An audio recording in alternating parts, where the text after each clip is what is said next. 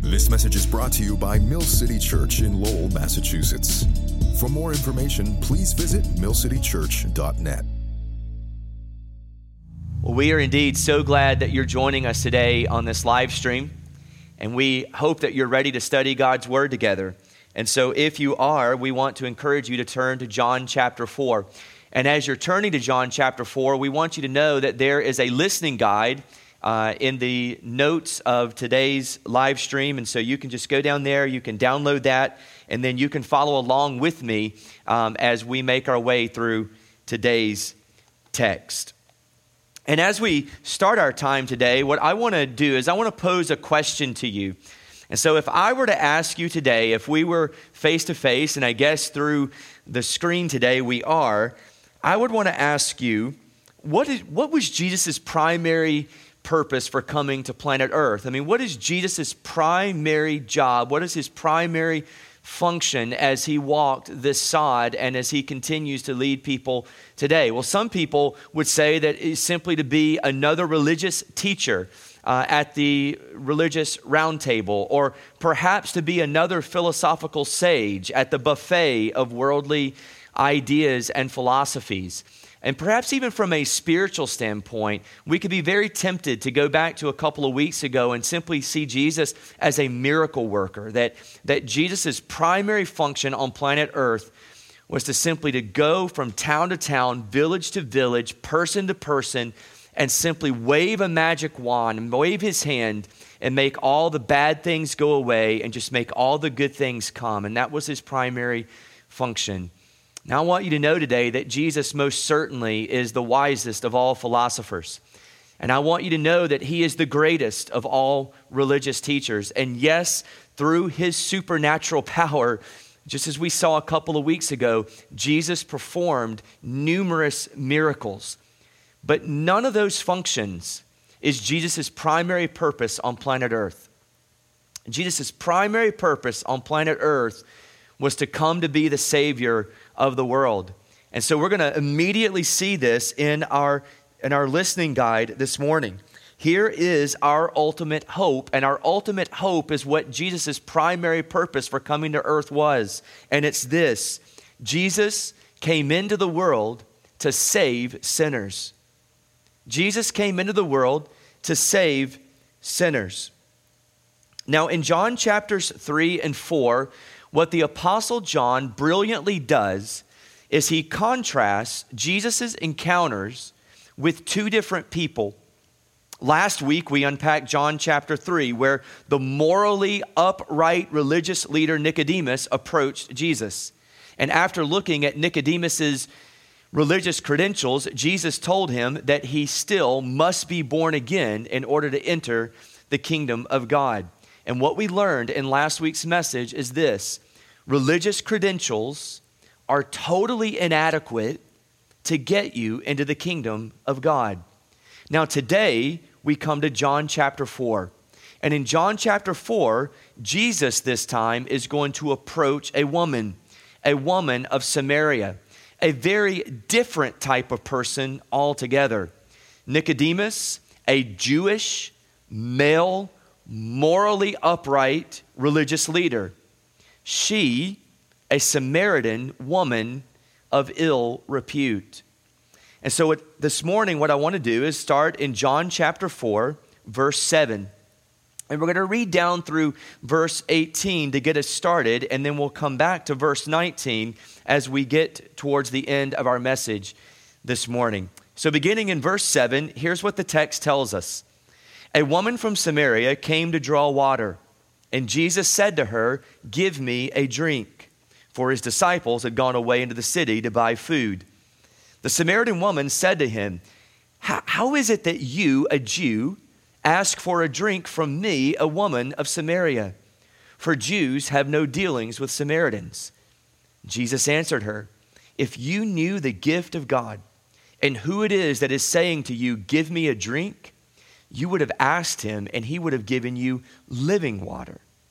And the woman said to him, Sir, you have nothing to draw water with, and the well is deep. Where do you get that living water? Are you greater than our father Jacob? He gave us the well and drank from it himself, as did his sons and his livestock. And Jesus said to her, Everyone who drinks of this water will be thirsty again. But whoever drinks of the water that I will give him will never be thirsty again. The water that I will give him will become in him a spring of water welling up to eternal life. And the woman said to him, Sir, give me this water so that I will not be thirsty or have to come here to draw water. And Jesus said to her, Go call your husband and come here. And the woman answered him, I, I have no husband. And Jesus said to her, You are right in saying, I have no husband, for you have had five husbands, and the one you now have is not your husband. What you have said is true. This morning, what I want you to see in concert with what we saw last week is I want you to see the mission of Jesus Christ. Last week, we looked at Jesus' message, his message of the gospel that, that every man, woman, and child must be born again in order to enter the kingdom of God. And this week, what we really see when we think about Nicodemus in John chapter 3 and this woman of Samaria in John chapter 4 is we see Jesus on mission in this world, encountering real sinful people who needed his salvation. And through these two encounters, whether it's this religiously, morally upright man, Nicodemus, or this woman of ill repute, this woman of Samaria, Jesus shows us an eye opening truth this morning. And it's this everybody, everywhere, is a sinner in need of Jesus. Everyone, everywhere, is a sinner in need of Jesus. Back in John 3 and verses 1 and 2, we learn that Nicodemus was a man of the Pharisees, a ruler of the Jews. And this man came to Jesus. Here in chapter 4, verse 7, a woman from Samaria came to draw water, and this time Jesus approached her. Now, through these two encounters, what Jesus is doing is he's leveling the spiritual playing field for us. Regardless of our genealogy, our religious experience, or our perceived morality, every one of us, everywhere on earth, is a sinner in need of Jesus. Now, you may be watching this today and you may be thinking, well, you know, Chris, I'm not really that bad of a person. Sure, I may not be as perfect as Jesus, but I'm not as bad as my ruthless boss, and I'm certainly not like the criminal behind bars in the local prison. Perhaps not. But the scriptures teach you this morning that you're still a sinner in need of a Savior. Or you may be listening to this today and you normally don't come to church. As a matter of fact, um, even though their social distancing has been a big discouragement to believers because we're not able to meet together face to face, you're actually taking advantage of this opportunity because you're, you're getting to see inside what a service at Mill City Church would be like on a normal Sunday. And, and you're kind of checking out what this whole Christian thing means to begin with. And, and this has been a good thing for you because the reality is you probably wouldn't want to be here on a Sunday morning with other Christians and understanding what that's like anyway. And you might think that you're too dirty to come to Jesus. You can't comprehend how Jesus could ever want anything to do with you because of what you have done or what you're currently doing. But that's just it this morning. Jesus came into the world to save sinners just like you, just like Nicodemus, just like this woman at the well, just like me. It's like I've, I've heard another pastor put it the moral can't be saved by their morality, and the immoral are never too immoral to find salvation in Jesus. That's good news this morning. Everyone everywhere is a sinner in need of Jesus. But there's more good news to be found in Jesus' mission here with this Samaritan woman. The second truth that this passage teaches us this morning about Jesus' mission is this Jesus then crosses human barriers to pursue you. He crosses human barriers to pursue you. Look at me at the exchange beginning in the latter part of verse 7. Jesus said to her, Give me a drink. Jesus is alone with this woman because the text tells us in verse 8 that the disciples had gone into town to go through the drive through and get takeout to bring it back to Jesus. And in verse 9, the Samaritan woman said to him, How is it that you, a Jew, ask for a drink from me, a woman of Samaria? For Jews have no dealings with Samaritans the woman is almost incredulous, or at least dumbfounded and shocked that Jesus would engage her in conversation. And not only is he talking to her, but he's also asking to share a drink with her from the same bucket with which she is drawing water. She's shocked because Jesus seriously, emphatically crossed significant cultural barriers in order to get to her. Jesus crossed at least three different barriers to engage this woman in conversation. Number one, he crossed a racial line. Did you see it in the text? How is it that you, a Jew, ask for a drink from me, a Samaritan? You see, in the first century world, Jews looked at the Samaritans with very much consternation and racial prejudice. Because you see, after the split of Israel in the Old Testament, a large population of God's people were taken into captivity by the oppressive Assyrian Empire. And while there, some of the Jews, against God's commandment, intermarried with the unbelieving pagan Assyrians and the resulting offspring were the Samaritans. And now, centuries later, due to absolutely no fault of their own, modern day Samaritans at that time were objects of derision from their Jewish neighbors. And so, Jesus, a Jewish man engaging this Samaritan woman, he is most definitely crossing a racial line, but he also crosses a social line. You see, in the first century world, women had very little social standing in public. Now, I don't want in any way to minimize any social inequities in our day in 21st century America. However, if you, you just think that 21st century America is a man's world, you got to consider the first century Mediterranean world. For a Jewish man to even speak, speak to a woman in public who was not his wife, that would have been considered extremely socially taboo. You don't believe me? Go all the way down to verse 27 after the disciples come back with the takeout. In verse 27, the text says that the disciples came back and they marveled that he was talking with a woman. They're, they're, they're now incredulous. What, what is he doing? He's, not supposed to be doing that.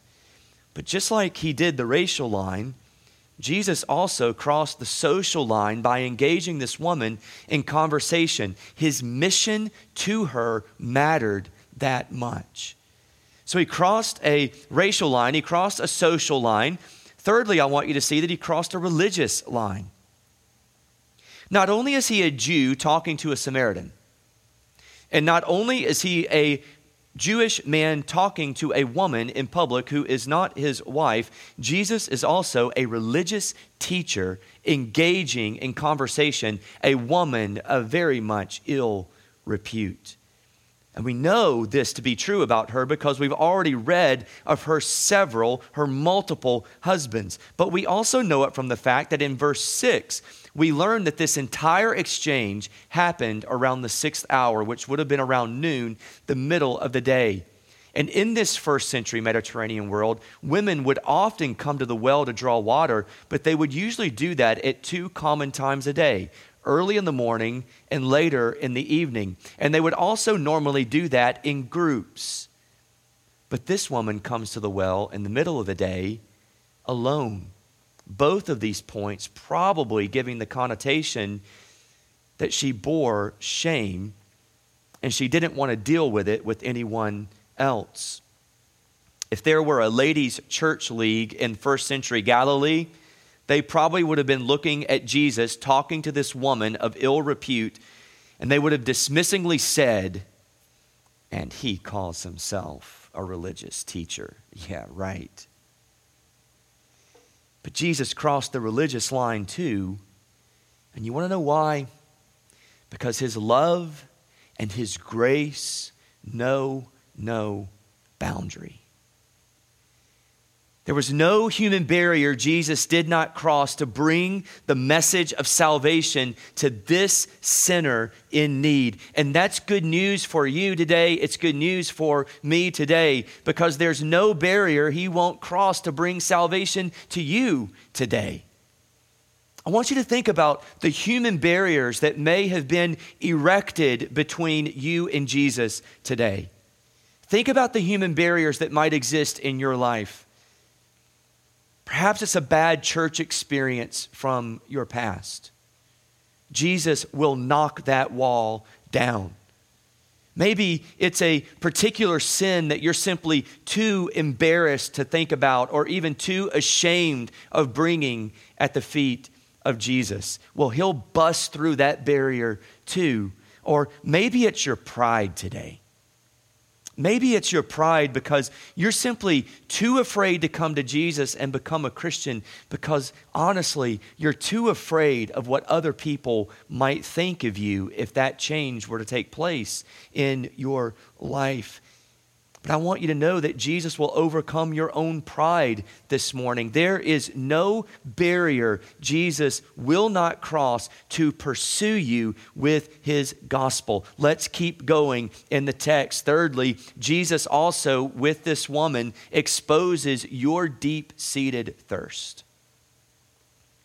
Look with me at verse 10. If you knew, lady, if you knew the gift of God and who it is that's saying to you, Give me a drink, you would have asked him, and he would have given you living water. And then the woman said to him, Sir, you have nothing to draw water with, and the well is deep. Where do you get that living water? I mean, are you greater than our father Jacob? He gave us the well and drank from it himself, as did his sons and livestock. You see, the woman is astounded that Jesus asked her for a drink of water. So Jesus did what he so often did throughout his earthly ministry. He did not let a good teaching opportunity pass him by. He used, just like he did with Nicodemus, he used a temporal, physical circumstance to illustrate an eternal spiritual truth. But the woman is confused. She doesn't get it. Um, where, where do you get that living water? She asked. In other words, she's probably thinking the sun is hot the bucket is heavy. My thirst is great. It sure would be great to have some of that magic water so I don't have to keep coming back and doing this multiple times a day. But to make sure that she doesn't miss his point, Jesus then zeroes in on her heart in verse 16. Go call your husband and come here. And don't you know that at that point, knowing her past and knowing her present relational circumstances, she had to have sheepishly responded in verse 17 I, I, I have no husband. And then Jesus says to her, You are right in saying, I have no husband, for you have actually had five husbands, and the one you now have is not your husband. What you have said is true.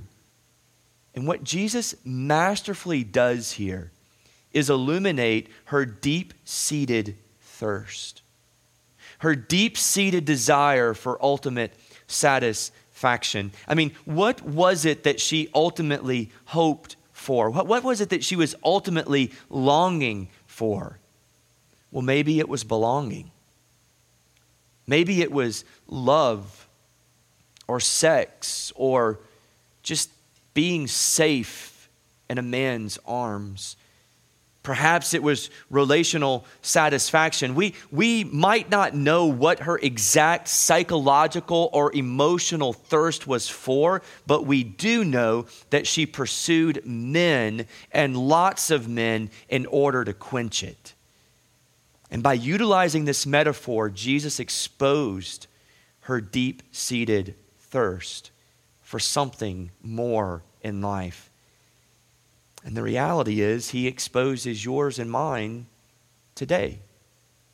Inside of each of us, I mean, deep down at the core of our hearts resides a hunger and a thirst. It could be a thirst for belonging, a desire for fame, a, a, longing for love, a, a quest for education and success, a need to be understood, a yearning for attention. It's there inside of you, just like it's there deep down inside of me. And I want you to know this morning that many of those thirsts and desires are good and right at their base level.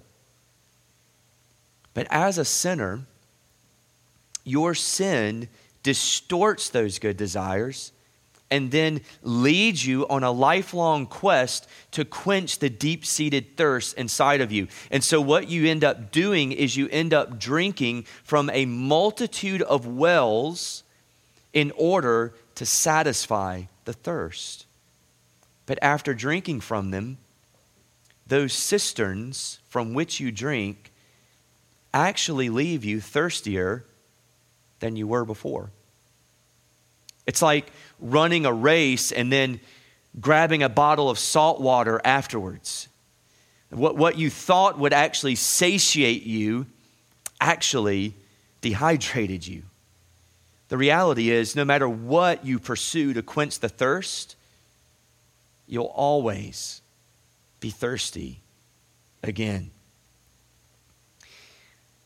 There's been much lamenting over uh, Tom Brady's departure from New England this past week. And uh, most New Englanders aren't prepared for a football season without the GOAT, right? Too soon? But Tom Brady seemingly has it all, right? But we, what do you do when you have everything you've always wanted and you're still wondering, is this all there is? Several years ago, after Super Bowl win number three, Brady was asked this question on 60 Minutes. And he said, Why do I have three Super Bowl rings and still think there's something greater out there for me? I mean, maybe a lot of people would say, Hey, man, this is what it is. I reached my goal, my dream, my life. But me, I think it's got to be more than this. I mean, this isn't, this can't be what it's all cracked up to be. And when the interviewer asked, What's the answer? Brady could only say, I wish I knew. I wish I knew. You see, this morning, on this gloomy, gray Sunday morning, like Brady, we're all thirsty. And even after drinking from a multitude of wells, that deep seated thirst for something more never goes away. But Jesus does more than simply expose your deep seated thirst this morning. He's actually going to go a step further. Not only does he expose your deep seated thirst, I also want you to see this. Jesus then offers you ultimate satisfaction. He offers you ultimate satisfaction. Look back with me at verse 13. Jesus said to her, Everyone who drinks of this water will be thirsty again. But whoever drinks of the water that I will give him will never be thirsty again. The water I will give him will become in him a spring of water welling up to eternal life. Now, here is where we see the loving mission of Jesus on full display. Jesus doesn't simply expose your deep seated thirst. Jesus isn't like politicians of our day or like a lot of us as political prognosticators. Jesus doesn't just sit there and complain about what's wrong and just diagnose the problem. Jesus then gives and, and prescribes the ultimate antidote to the problem. He diagnoses the problem and then prescribes the remedy. And the water Jesus speaks of is the one well from which you may drink and leave and not walk away thirsty still. And what Jesus is ultimately doing here is appealing to so many allusions from the Old Testament scriptures. Because throughout the scriptures, the term living water is used metaphorically to refer to the inward spiritual cleansing and transformation brought by salvation from God. For example, in a negative connotation, look at Jeremiah chapter 2. In Jeremiah chapter 2, verse 13, this was God's indictment against his people. He says, For my people have committed two evils.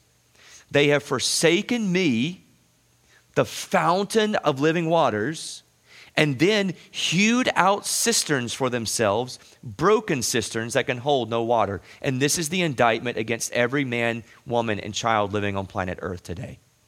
And we do it in a variety of ways. We might do it in unique ways that are unique to our wiring and our sinful bent. But every one of us has forsaken the fountain of living waters, God, and we have gone and we have formed cisterns for ourselves, fountains that we think will satisfy us, but they ultimately don't. But then Isaiah chapter 12, in a more positive sense, this is what God promises about his salvation. In Isaiah 12, verse 3, says, With joy you will draw from water from the wells of salvation. And this is exactly what the prophet Ezekiel wrote about in Ezekiel 36 25, which we looked at last week when we studied about Nicodemus. God promised this I will sprinkle clean water on you, and you shall be clean from all your uncleannesses and from all your idols. I will cleanse you. Do you see the picture? God's people in the Old Testament heard these truths for generations. And Jesus is coming on the scene, and to this Samaritan woman, he is now applying these verses that were promised to people for hundreds of years. He's applying them to her, and he's saying that he himself is the one who will bring it. All of these verses along with Jesus' words to the Samaritan woman, demonstrably show us that there is nothing on planet Earth that can quench the deep seated desires of your heart. Education is good, but it won't satisfy you completely. Success is laudable, but it won't ultimately quench your heart. Romance is electrifying, but he or she will never fulfill you completely. Money can buy you a whole lot of things, but it can't buy you ultimate satisfaction. Only Jesus ultimately satisfies. And it's what he's telling you in the text. One of the early leaders of the Christian church, the great thinker Augustine, famously said, You, God, you made us for yourself, and our hearts find no peace till they rest in you. And this is what Jesus offers to you today. But I want you to notice something about the living water that Jesus offers you before we move on. It's not found in an external well where you must repeatedly draw from every time you are spiritually thirsty. Look at what he says at the end of verse 14. He says, The water that I will give you will become in you a spring of water welling up to eternal life. It's going to become a spring of water. Here's what Jesus is basically saying that upon turning to Him, He literally connects your spiritual plumbing to the well itself for now and for all of eternity. And so that after becoming a Christian, after turning to Him, He will literally pump His supply of spiritual sustenance in your life on a daily basis because you are attached to the well itself.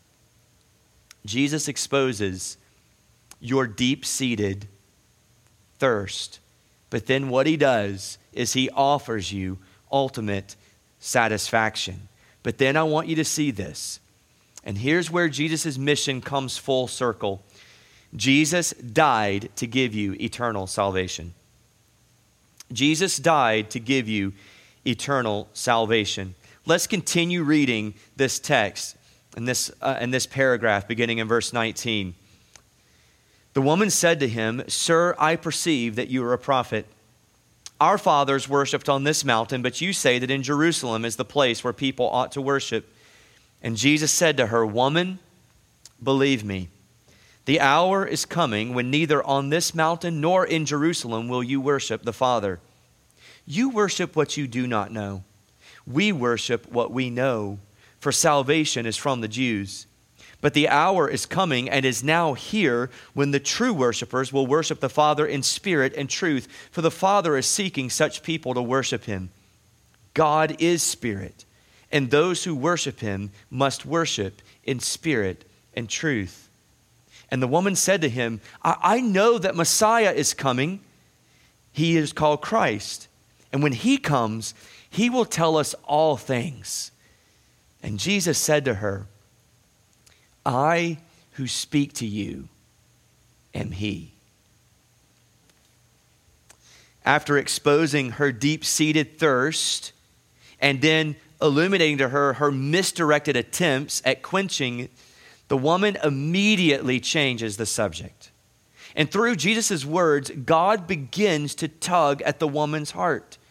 She begins asking questions about worship. Well, Jews say that real worship is here, and others say it's over there. You seem like you might be a prophet. What, what do you say? And what Jesus ultimately does here is this he assures her that real worship, authentic worship that God is looking for, is not found in a place of geography. It's not found in a towering cathedral.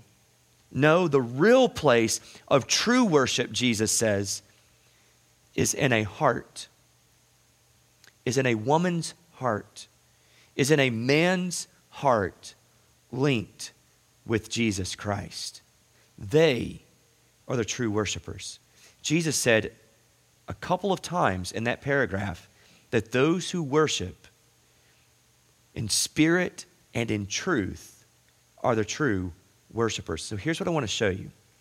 I want to show you how true worship here is linked to salvation that is wrought by belief in the death and resurrection of Jesus.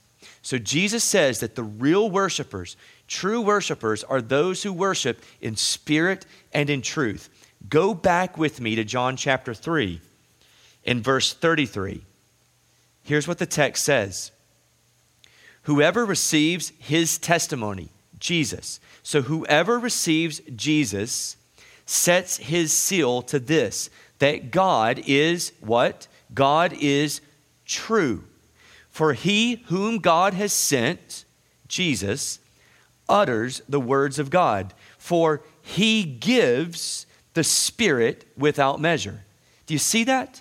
I mean, I don't want to take too much time here, but do you see in John 3, verses 33 through 34, the text tells us that Jesus is the one whom God sent, and Jesus is the one who brought the truth of God and gives the Spirit of God. And so when Jesus comes to John chapter 4 with the Samaritan woman and clarifying what true worship is, Jesus says that true worship is those who worship in spirit and truth. And by the way, I am He, I am the one who brings you the Spirit and the truth. In two different times, in verse 21 and verse 23, Jesus says, The hour is coming. The hour is coming. Now, if you think back, if you've been a part of our live streams and or our podcast over the last few weeks, think back to the week we studied the miracles of Jesus. Think back to when Jesus rebuked his mother at the wedding at Cana. What did Jesus tell his mother? My time has not yet come. Or some translations would say, My hour has not yet come. And in that message, I told you when you, when you read the Gospels and Jesus says, My time has not yet come, or the hour is coming, or my hour has not come, he's talking about his death and resurrection. And so here's what I want you to see it's not just that Jesus wants to bring you ultimate satisfaction in life, He also wants to bring you eternal salvation. And the way He brings you eternal salvation is through His death and His resurrection. For that's ultimately what Jesus came to do on earth to die for the sins of the world and to rise again on the third day, so that anyone who would repent of their sins and place faith in who Jesus is and what Jesus has done will have eternal salvation. And he predicates this entire search for ultimate satisfaction upon belief in his death and resurrection. And so this morning, he offers to you that same eternal life he offered the Samaritan woman 2,000 years ago. And his salvation is not stagnant, it is not stoic. His salvation is also satisfying, both now in this life and for all of eternity. But I want you to see one last thing before we conclude this morning about Jesus' mission. Yes, Jesus brought a mission to planet Earth, and that mission was to save sinners just like you and me. We saw it in the morally upright, like Nicodemus, and now we see it in the very immoral, like this Samaritan woman. But here's what I also want you to see I want you to see that Jesus wants his followers, Christians like you and me, to join him on his mission. So here's the last truth I want you to see from this text this morning. When Jesus changes your life, you immediately join him on mission. You immediately join him on mission. Go down with me at verse 28. So the woman left her water jar and went away into town and said to the people, Come, see a man who told me all that I ever did. Can this be the Christ? Do you see what happens here? Jesus crosses several cultural barriers, several human barriers in order to reach this woman. And he exposes to her her deep seated longings and thirst, and then offers himself as the remedy to those thirsts and points her towards ultimate satisfaction that he would bring. And then pointed her towards the fact that he came to die to bring her eternal salvation, and that he himself is the Messiah God had promised for centuries that he himself was standing right before her. He was the one promised. And this woman's life has changed. She believes. She becomes a follower of Jesus, and immediately the text tells us that she goes into town and says to the people, Come and see a man who told me everything about me. And don't you know, with, the wom- uh, with a woman of her past, and of her repute, that that was a frightening prospect that someone told her everything that she had ever done. Jesus changed this woman's life. This woman came, this woman saw, this woman heard. And so, what she then did is she went and she told what she had seen and what she had heard. And to go on down to verse 39. In verse 39, it says that many Samaritans from that town believed in him because of the woman's testimony. He told me all that I ever did. So when the Samaritans came to him, they asked him to stay with them, and he stayed there two days. And many more believed because of his word. And they said to the woman, It's no longer because of what you said that we believe, for we have heard for ourselves, and we know that this is indeed the Savior of the world. What began as a routine visit to a well ends up in the radical transformation of a sinful woman's life and then a spiritual awakening among a race of people who had been set aside in prejudicial social and religious outcast. Jesus is a remarkable Savior. I want to talk to my Christian brothers and sisters for a moment. This morning, if we learn nothing else from this text about Jesus' mission, we need to go back to the foundations and be reminded that when Jesus changes our lives, we are immediately called to join him on mission. And I want you to know that during this time of, uh, of just disorientation and confusion, economic impact and distress, where in a time where people are sick, in a, in a time where loved ones are dying from a virus and from a disease that three or four months ago we had never heard from. Right now, the church of Jesus Christ, his followers, his sons and daughters, we have such an opportunity to be light in our world. We have such an opportunity to meet real needs in the name of Jesus.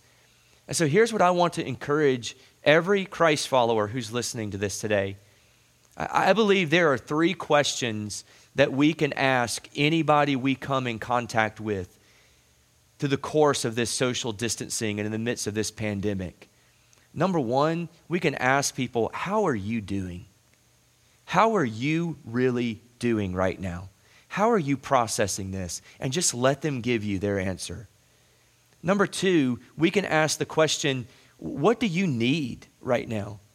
Is there a need that you have? I, I can't promise that I can meet that need. I can't promise that my church can meet that need, but it, I know one thing I can't, we can't meet any needs that we don't know about. So, do you have a need? What is that? And a third question that we can ask every person we come in contact with right now is how can I pray for you? Is there a specific way I can pray for you? And, brothers and sisters, these are three ways right now that we can be the hands and the feet and the words of Jesus to our culture.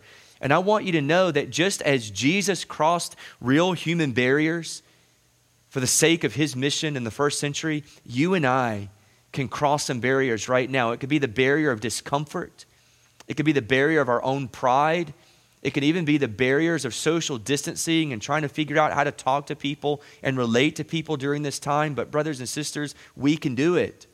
We can overcome it. We have technology at our disposal, we have great resources. And so let's continue being on mission with Jesus and follow his example, like we see with the Samaritan woman. This morning, our ultimate hope is this. Our ultimate hope is not in a stimulus check that might come in a few weeks. Our ultimate hope is not who is in the White House today or, or who is leading us on Beacon Hill in Boston today. Our ultimate hope is this Jesus came into the world to save sinners, just like you and me. And I want to close with this. The great John Newton, the man who was a slave trader and and became a Christian and renounced that and was a, a great voice in the abolition movement and who wrote one of the most famous hymns ever written, Amazing Grace, how sweet the sound that saved a wretch like me. Nearing the end of his life, wrote these famous words My memory is nearly gone, but I remember two things that I'm a great sinner and that Christ is a great Savior. Father, I pray for my brothers, for my sisters, for my friends who are watching or listening to this today. Father, I pray that you would cause us to renounce our pride and you would cause us to see inside of ourselves the reality that we are sinners in need of a Savior. And Father, rather than depressing us I pray that that would cause us to fall at your feet so that you may lift us up in salvation. And so, Father, for those listening today who have never turned to Jesus, those who have never received your message of grace, who have never been satisfied by the water you give, I pray today that you would birth inside of my friends listening today, birth inside of them repentance, that they may repent of their sins.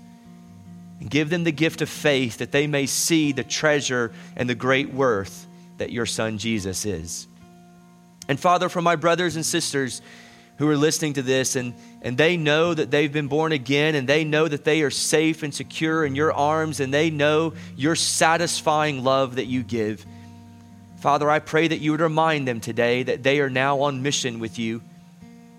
And in the midst of a culture and a, and a place where we're confused and human suffering and, and economic distress is awaiting so many, Father, I pray that we would bear the message of Jesus on our lips and that each of us would cross human barriers in order to bring the hope of the gospel to a watching and listening world around us. And Father, ultimately, we pray all of these things in the great name of Jesus. Amen.